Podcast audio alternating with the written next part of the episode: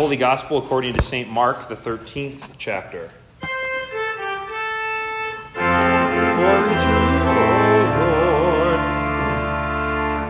All right.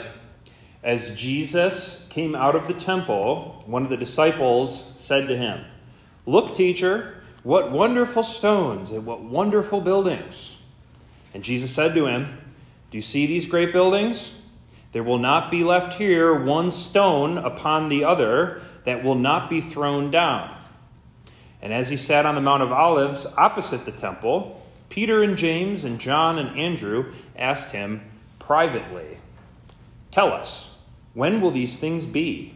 And what will be the sign when all these things are about to be accomplished? And Jesus said, or Jesus began to say to them, See that no one leads you astray. Many will come in my name, saying, I am he, and they will lead many astray. And when you hear of wars and rumors of wars, do not be alarmed.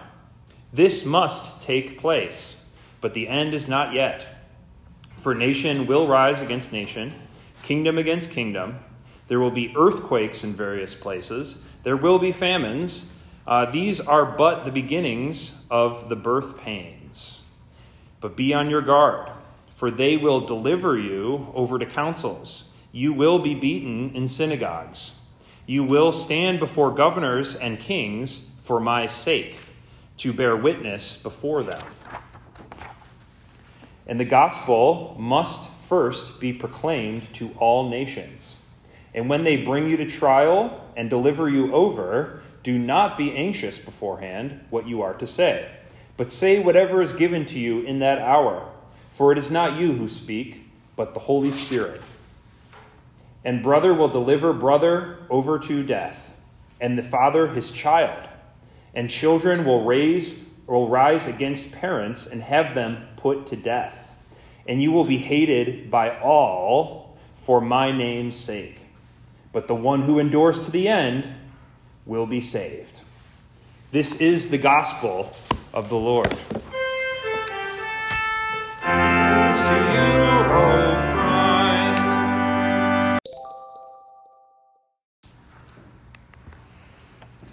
Right, greetings in the Lord. Um, I wanted to start with a bizarre story. Uh, this one time I did an internship in California, and it was over a summer. I was like working for the movie rating system, like you count swear words and then send a proposal to the studio that this should be in a rated R movie or what have you. And um, I was coming out of a theater and there was a Arnold Schwarzenegger impersonator. And um, everyone thought it was so cool because he looked a lot like Arnold Schwarzenegger.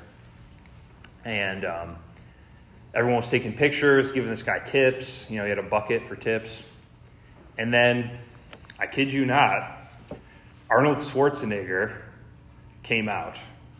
Like, he came up to the crowd. Arnold Schwarzenegger, like the real guy, who was not governor of California at the time.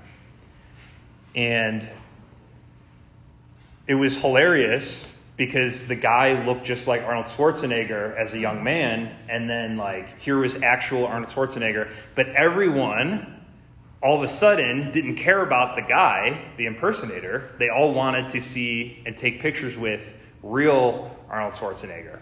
And what's funny about that is the impersonator then was angry with the real Arnold Schwarzenegger because he wasn't getting tips anymore.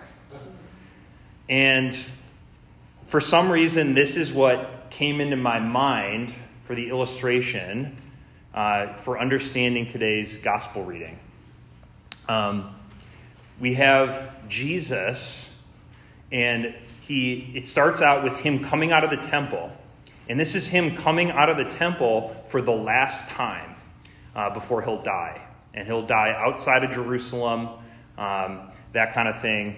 Um, among many people being killed and, you know, not be a glorious death. Um, But he's coming out of the temple for the last time, ironically, as the temple, right? Like he is the temple. And um, what's so bizarre is so, like, King Herod, Herod the Great, not like he wasn't really much of a king, he was just king over that area, right? Um, and he was more of like a puppet for Caesar. And he was the guy that helped to get this current temple that was there, the second temple. He was the one that brought it to completion. And so people really, really liked him because he finished this temple. And, you know, people call it Herod's temple. Um, unfortunately, Herod was not the rightful heir or king for Israel. We all know who the rightful heir and king of Israel is, right? Jesus, because he's the son of David. David was the king of Israel. So Jesus is the rightful heir. And so here he is, Jesus. He's at this, like, this temple built by the wrong guy. It took forever to build. It's not the first one that Solomon built. And um, here, even his own disciples, the closest ones, and you know, sometimes when they say the dumbest stuff, they, they're very kind to themselves and they just say one of the disciples. They don't say who. Uh, he says, You know, teacher Jesus, wow, look how big these, you know, these buildings are huge. The stones are huge. They're beautiful. Wow. And Jesus is just like, I've been teaching this whole time that this isn't the temple. I'm the temple. In fact, I'm going to destroy or let this temple be destroyed, and after three days, build it again. And when he said that, he was actually speaking of himself, of his own body. Uh, at least that's what John says, John chapter 2. Um, and What's so interesting is, is that so Jesus is leaving the temple for the final time, and Jesus is the perfect temple. He is what John 1 says is he is God dwelling or tabernacling or um, uh, templing or living, dwelling among us. That's who Jesus is. He is the moving, mobile, perfect temple, just like in the desert. And he's the perfect sacrifice. He is the final Passover lamb. At least that's what uh, the Hebrews reading today tells us, and John as well. And then he'll go on to say in 1 Peter, he'll speak through his servant Peter and say that he is actually building up the new temple, his body, with the living stones of all Christians. And so, very easily, we begin to see this temple that Jesus is walking out of for the last time, that all these people like to make sure they get to first thing in the morning and be seen going to. You know, this is pseudo fake Arnold Schwarzenegger. We have the real Arnold Schwarzenegger that's walking around out there, right? And what it then begins to depart into with the rest of the teaching here is um, this continued theme of the disciples being representatives of even us Christians and all people that are Christians that are always and easily distracted by silly things that get in the way. Whether it be a big, magnificent building that is a temple or church or whatever, or uh, false doctrine, false teaching, false teachers, uh, these signs of the end of the age that are spooky, all the scary things happening in the news. Jesus says, yeah, those things are going to happen, but take heart. Don't be afraid. They have to happen.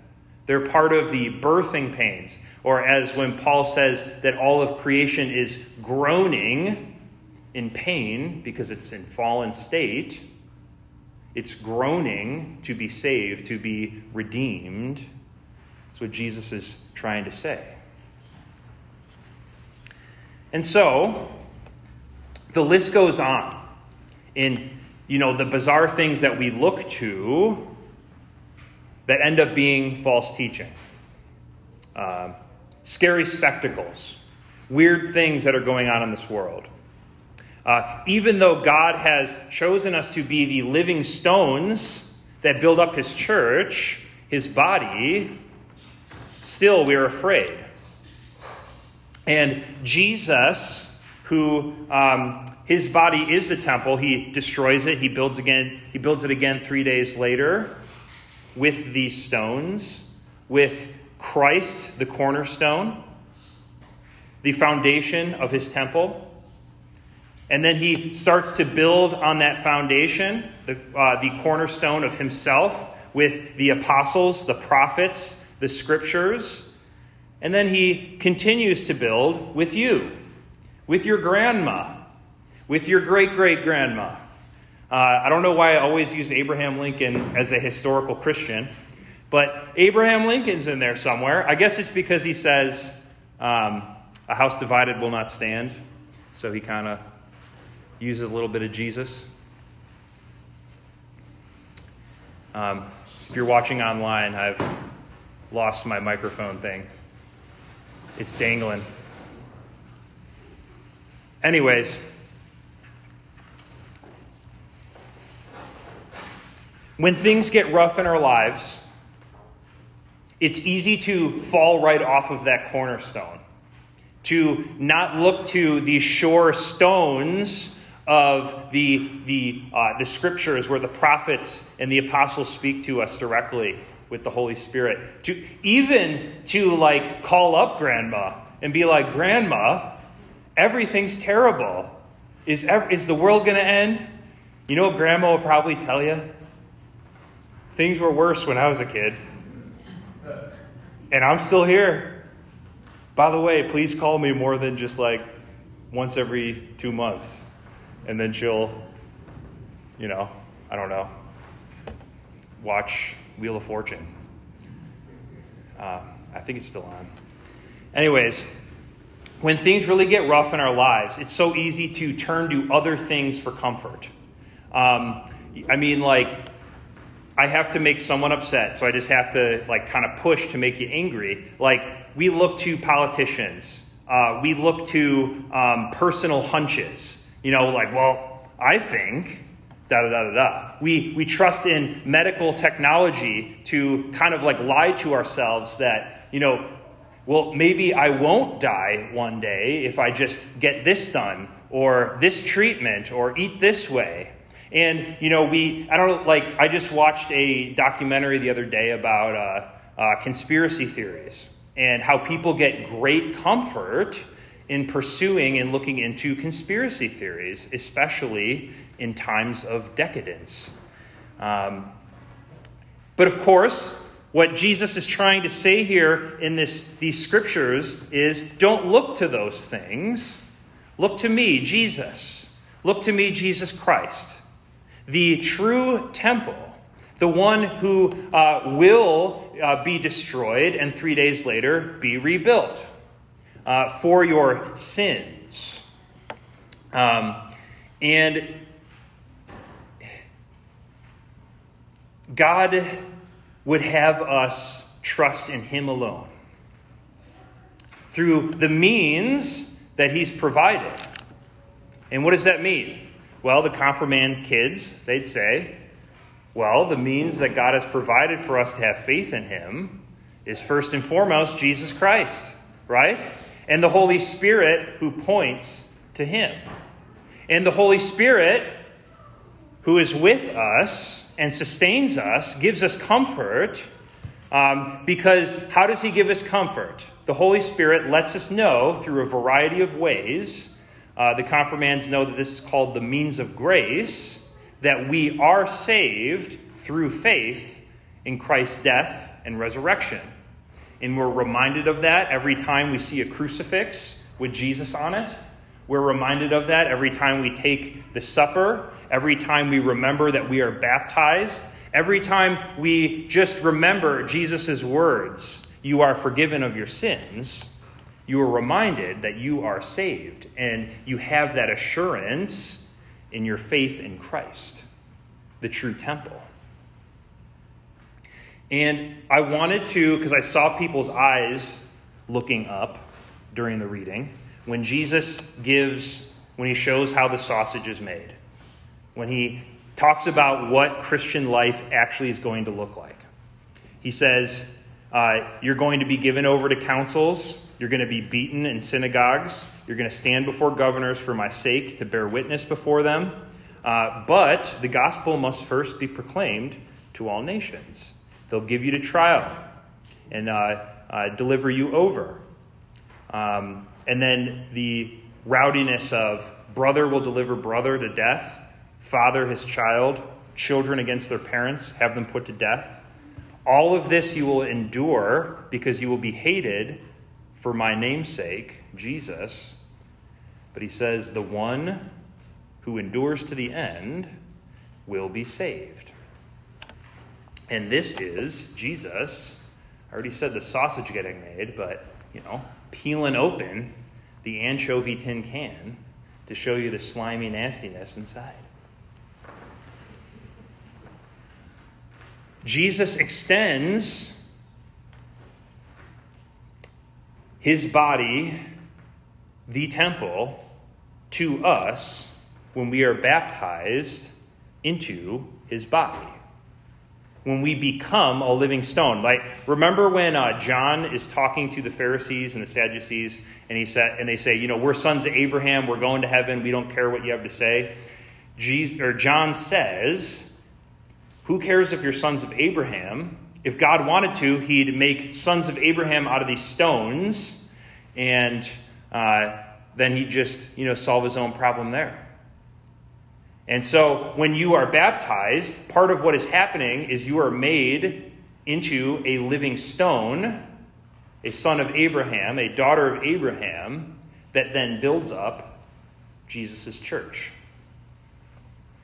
And it only gets bigger and bigger uh, because more and more are added each day. But, anyways,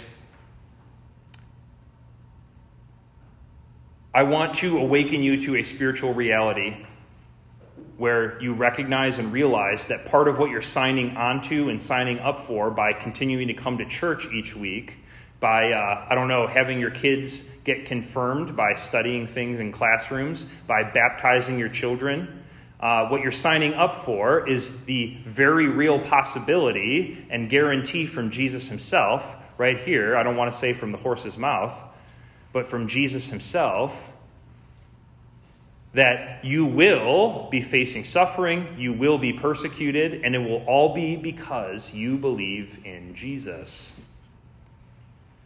And what he wants to say to you is remain in him, abide in him, abide with him, listen to his word, hold on to it, have trust in it and faith in Jesus, and you will endure to the end. That's why in Hebrews reading it says, you know, don't, you know, um, be, become like those. I want to not butcher his words. Let us consider how to stir one another up to love and good works, not neglecting to meet together, as is the habit of some, but encouraging one another, all the more as you see the day drawing near. He's trying to give you instructions on how to hold fast, how to endure to the end. Um, Paul writes in 1 Timothy 4 that every creation of God is good and should be received with thanksgiving. So, one of those gifts that we receive is our body. It is good because we sanctify it daily with the Word of God and prayer. To sanctify means to set apart for a holy purpose. Um, and what that means for us is that worship, the worship service, is offering up our bodies to God, body and soul. Jesus giving us his body, his body and soul in communion. He dies to give us life, as opposed to a vampire who kills you to take your life. We must be daily set apart, sanctified through reading and hearing the Word of God, through prayer, nothing else. This is the divine task that we're given. Uh, because Jesus says, if you don't do this, if you don't daily sanctify and set apart your body, the temple, he says, My spirit will leave the temple, just like how Jesus left the temple in the reading today for the final time, because the temple had become useless. It was no longer doing what it was meant to do, which was to have God dwell among men. And so, I want to end with some fun. In somewhere between 64 and 70 AD, I'm always looking to Paul or Jerry to give me a nod for dates, but the Romans will come in and they'll completely destroy the temple. They'll leave not one stone unturned from another. They will destroy Jerusalem, level it. And uh, Jesus likes to say that as he predicts it, that this is divine punishment for killing God's only son. Um, but he also says it's a foretaste of the final day. And so he says, you know, don't look forward to that day. It's not going to be fun, but please endure to the end. For only those, only through full trust in Christ alone and his death and resurrection can you withstand those days. Those days when your kids report you, right, to the governor and the authorities to have you handed over to death. The day when your brother calls you in and you're taken away and uh, you're handed over to death. Only those that trust in Christ alone, his death and resurrection, will be able to withstand those days. Because Jesus himself, the true temple, destroyed by the Romans, was rebuilt on the third day. Grace, mercy, and peace be with you from God our Father and our Lord and Savior, Jesus Christ. Amen.